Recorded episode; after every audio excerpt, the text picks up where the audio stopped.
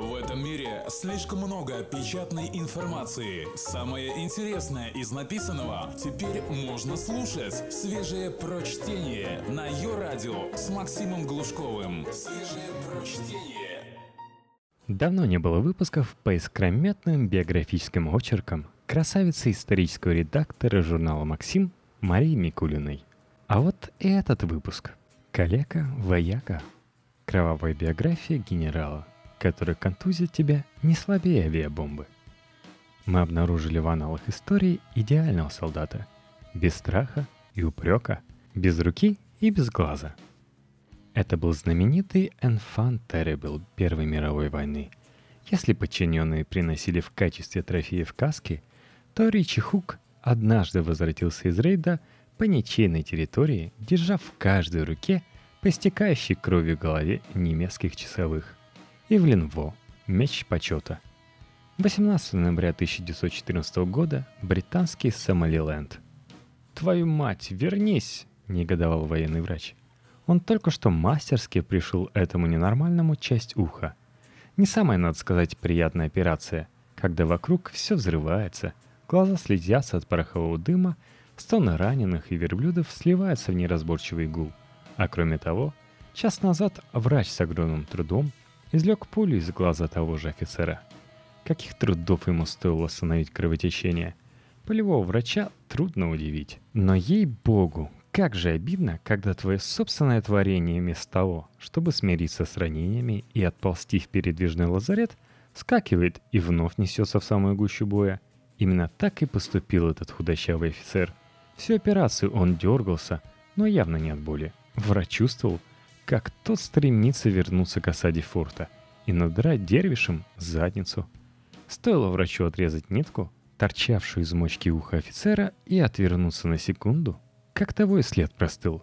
Обидно все-таки. Сейчас ему снесут голову, и все усилия впустую. На стол уже положили следующего офицера, которому оторвало ногу.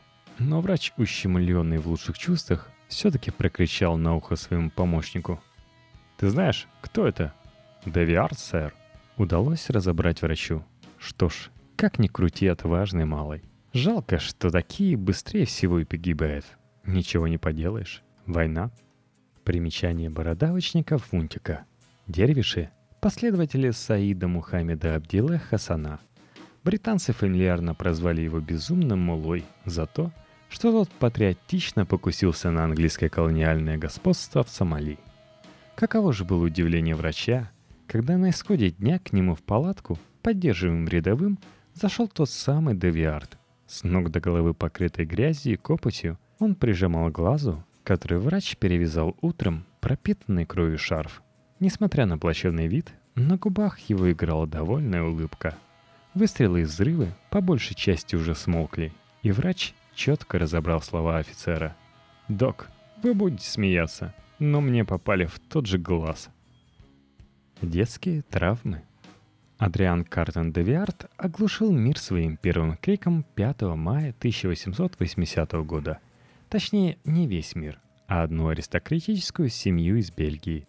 Отец мальчика был дипломатом по профессии и характеру, а потому его слегка озадачивал резвый, даже буйный нрав наследника, проявившийся с самого раннего возраста.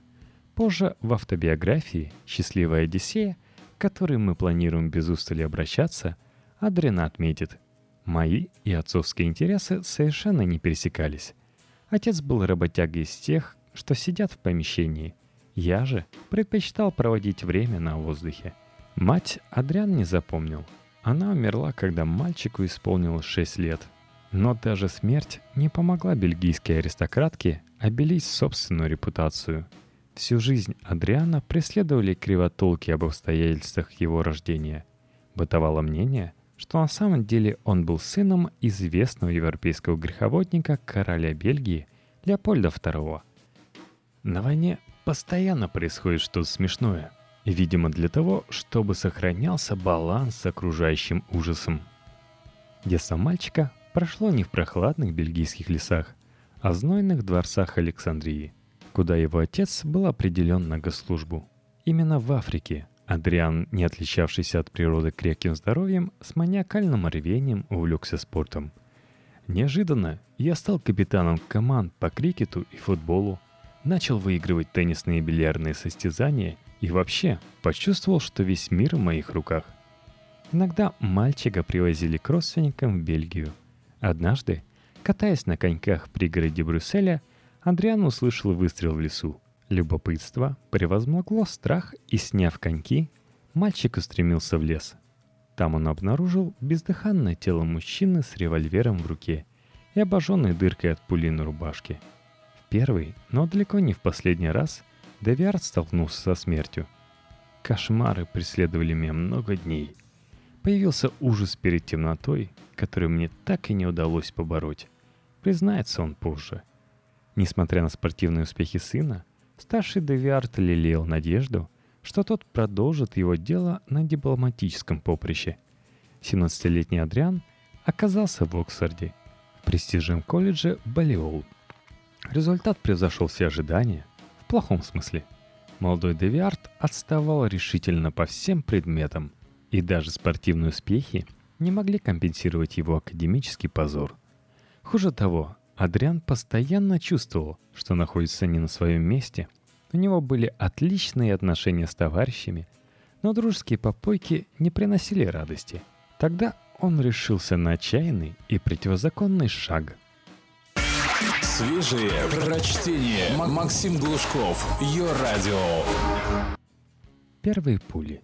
19-летний бельгиец Девиард сам себе призвал в британскую армию – Просто потому, что ее приемная комиссия была ближе к Оксфорду. Ему пришлось накинуть себе 6 лет и слегка изменить фамилию, чтобы слухи о начале его военной карьеры не дошли до отца. Поначалу служба разочаровал Девиарта.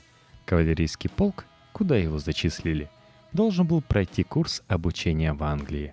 Лошади меланхолично жевали травку на полях Челси, кавалеристы развалились неподалеку. Адриан жаждал жесткой и тяжелой жизни, полной сокрушительного опыта, а вместо этого ему предлагали сытные обеды и вечера за картами. Но вскоре полк Девиарта перебросили в Южную Африку на войну с бурами, которым пришло в голову освободиться от бремени английского господства. Наконец Адриан оказался на настоящей войне.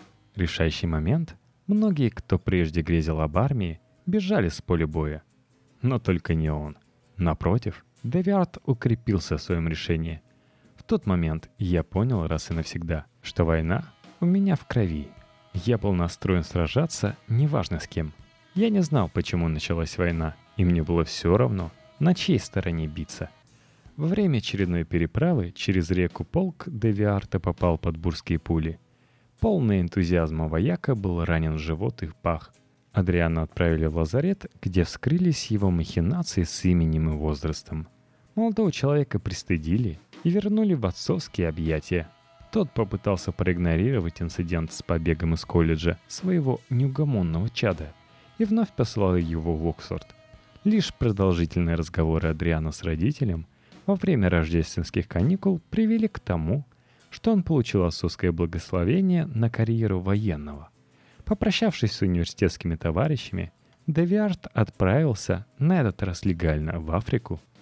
Там он прошел серию сложнейших отборочных испытаний, престижный имперский кавалерийский полк. Он снова был на коне. Пари ради пари. Возможно, Девиард быстрее бы сбежал по карьерной лестнице, если бы не его вспыльчивый нрав. Так за выдающуюся храбрость Адриану был пожалован чин капрала — Ровно на сутки старший по званию чем-то не угодил Девиарту, и Адриан накинулся на него с кулаками. Позже он, поментуя о собственной вспыльчивости, даже не будет носить с собой револьвер, дабы случайно не разрядить его в окружающих. Но не только буры занимали бельгийца во время пребывания на материке. Он увлекся охотой с копьями на кабанов, самым захватывающим спортом в мире. И, между прочим, самым опасным. Количество погибших охотников обычно превышало количество убитых кабанов. Честно говоря, я наслаждался войной. Конечно, были плохие моменты, но хороших куда больше, не говоря уже о приятном волнении. После окончания кампании Девиард провел зиму в Каире. В который раз горячий темперамент чуть не стоил ему жизни. Адриан решил принять участие в традиционных скачках с препятствиями. Чтобы соответствовать параметрам жокея, ему предстояло за сутки скинуть 3 килограмма. Турецкие бани не помогли, и решился на настоящее безумие.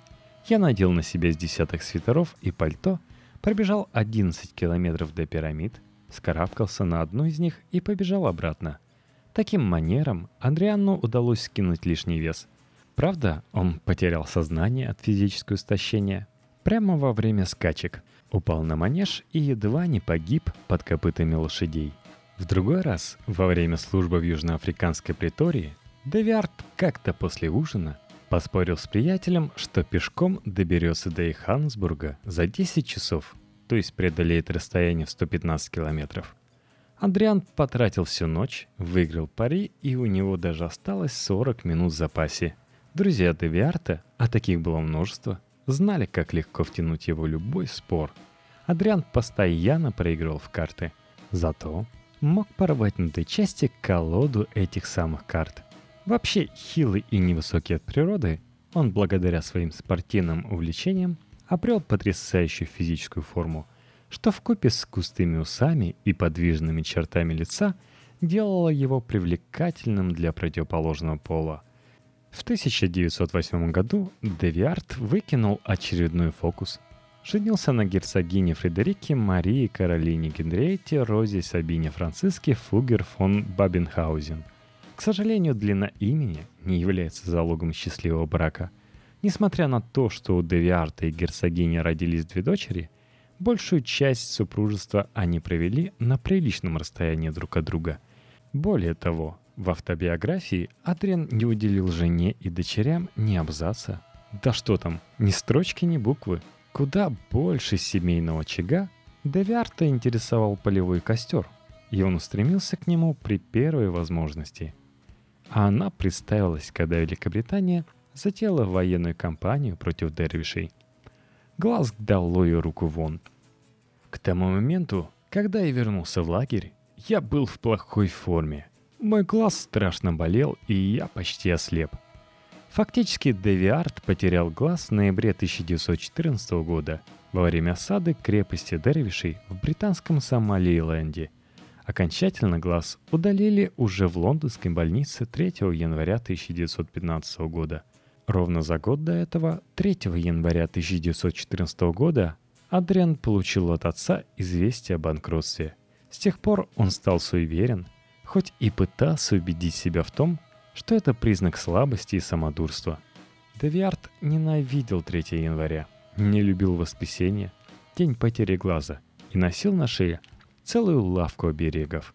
Но больше всего вояка боялся того, что его одноглазого – больше никогда не пустят на фронт. А ведь Первая мировая в разгаре, и Адриан мечтал нести свою лепту. Ему понадобилось подключить все свои связи, чтобы комиссия допустила его до службы. Для этого Девиард даже вставил себе стеклянный глаз. Правда, получив разрешение, он выкинул глаз прямо в окно такси и натянул на его место черную повязку. Западный фронт принял Адриана с распростертыми объятиями – Первая трагедия случилась с Девиартом 9 мая 1915 года во время переброски войск в районе бельгийского Ипра. Неожиданно тишину разорвал крик «Halt!» на немецком, и уже в следующий миг нас стали обстреливать.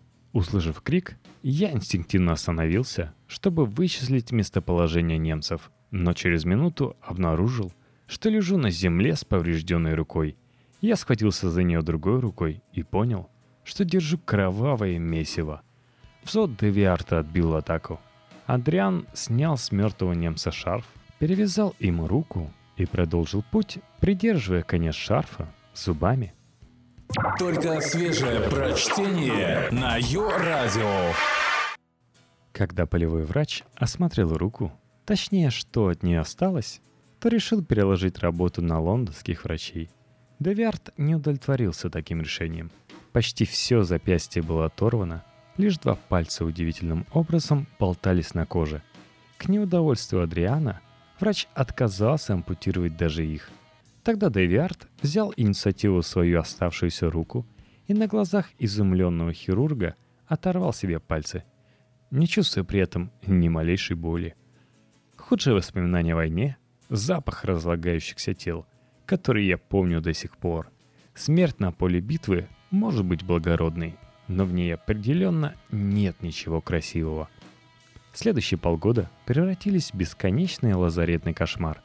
В одной из престижных больниц Лондона доктора, желая спасти как можно большую часть руки, отрезали ее по кусочкам. Но вместо того, чтобы заживать, рука загнивала, причиняя сильнейшую боль. Дело усложнялось еще и тем, что Адриан не переносил анестезию, и все операции проводились только под действием газа. В декабре 1915 года руку ампутировали выше локтя. Месяцы безделья утомили Девиарта. Он снова рвался в бой. Отсутствие руки его не смущало. Я научился завязывать шнурки и галстук, используя руку и зубы. И к величайшей радости я обнаружил, что даже могу рыбачить. Вновь Адриан прибег к связям в военных и аристократических кругах. Ему, фактически инвалиду, позволили вернуться на войну. И он вновь себя не щадил. Девиарта не однажды ранила. На реке Сомме — в голову. Пуля скрошила часть затылка и лодыжку. При Пашенделле пуля пробила бедро. При Камбре — ногу. При Арасе — ухо. В самой кровопролитной битве Первой мировой на Сомме Девиард был в гуще событий. У стертой с лица земли деревни Буассель. В какой-то момент я присел на бугор, накрытый чехлом, чтобы подписать приказы, а когда поднялся, то понял, что сидел на мертвом теле. А во время битвы при Пашенделле Адриан удостоился чести отобедать в палатке с Георгом Пятым. И как-то в разговоре выяснилось, что Девиард, уже много лет защищавший интересы Англии, до сих пор является не британским, а бельгийским подданным. Гражданство Адриан получил тут же, в палатке, а спустя пару месяцев 36-летний подполковник Девиард получил крест Виктории, высшую военную награду Великобритании. Италия и плен. Едва немцы вторглись в Польшу, Девиарта возвратили на должность главы британской дипломатической миссии. Впрочем, это назначение оказалось краткосрочным – Вскоре Андриан уже эвакуировал своих подчиненных из раздираемой немцами и большевиками страны. Имения и земли, где он жил последние годы, заняли русские. К ним же отошла коллекция охотничьей ружей генерала. Единственная потеря, о которой он действительно сокрушался. Правительства могут думать и говорить, что хотят, но с насилием нельзя поспорить. Это единственная истинная и беспрекословная сила – нам говорят, что перо действеннее меча, но я точно знаю, какое бы из этих двух оружий я выбрал. Добравшись до Англии, 60-летний Девиард вновь начал третировать военное министерство просьбами отправить его в бой. Чтобы отвязаться от старого, но уважаемого вояки, Адриана назначили командовать объединенными англо-французскими войсками коммуны Намсус в Норвегии. Скандинавия разочаровала Девиарта. Скука Ничего общего со славными битвами Первой мировой. Норвежская компания оказалась самой бестолковой всех, в которых я когда-либо принимал участие. Наконец, в апреле 1941 года генералу доверили важную миссию. Ему предстояло лететь в Югославию, чтобы договориться о военной поддержке Британии. Но Девиарту, как всегда, не повезло с самолетом. Неподалеку от побережья Ливии контролируемым итальянцами, у Веллингтона отказали оба мотора. Самолет упал в воду, и Адриан вплавь добирался до берега. До него оставалось около двух километров. На берегу англичане попались в руки итальянцам. Началось скитание Девиарта по тюрьмам. За два года плена Адриан предпринял пять попыток побега. В течение семи месяцев он копал туннель под итальянской тюрьмой, в которой содержался Ему, уже сбежавшему из-под надзора, удалось неделю прожить в деревне под видом итальянца. И это удивительно, учитывая, что Твиарт был одноруким и одноглазым англо-бельгийцем, не говорящим на итальянском. Он оказался крайне неудобным пленным, слишком важным, чтобы быть пущенным в расход, но слишком буйным, чтобы держать его дольше. Итальянцы решили вернуть Девиарта. Но и тут не дождались от него благодарности. Когда генералу вынесли гражданскую одежду для путешествия домой, он заявил, что ему необходим первоклассный портной, способный шить одежду, не напоминающую гардероб Жигала. Через пару дней генерал в щегольском костюме экспрессивным южным пинком был отправлен домой. Шел август 1943 года. Китай и Мао. На этот раз министерство не дрогнуло под ядрами просьб генерала. 63-летнего Девиарта настоятельно попросили угомониться. Тогда Адриан обратился к своему старому приятелю Уинстону. Благо тот как раз занимал пост премьер-министра – и вот уже Девиард по личному распоряжению Черчилля летит в Китай. Он делает всего одну остановку в Египте. Там в рамках Каирской конференции Адриан заводит знакомство с Рузвельтом и Чан Кайши. О генералиссимусе Чан Кайши, главном сопернике Мао Цзэдуна на пути к власти, Девиард отозвался очень тепло. Несмотря на то, что физически он человек маленький, он обладает большим внутренним достоинством – который так редко встречается у диктаторов, предпочитающих внешние эффекты. Китай также приглянулся Адриану, хотя, как и в случае с Польшей, поначалу генерал знал только то, что эта страна полная причудливых крошечных людей со странными обычаями, пристрастием к желтовато-зеленым орнаментам и своим бабушкам. За следующие четыре года Девиард полюбил Китай и даже пришел к выводу, что китайские женщины самые привлекательные в мире. Во время очередного дипломатического застолья генерал чуть было не накалил международную политическую обстановку, сообщив своему соседу за столом, им оказался Мао Цзэдун, что коммунистам следует почаще оглядываться через плечо, потому что неизвестно, что для них приготовил генералиссимус Чан Кайши. Но хитрый Мао не повелся на провокацию и, к удивлению Адриана, всего лишь рассмеялся – Последним дипломатическим заданием Девиарта стала встреча в Токио с генералом Дугласом МакАртуром.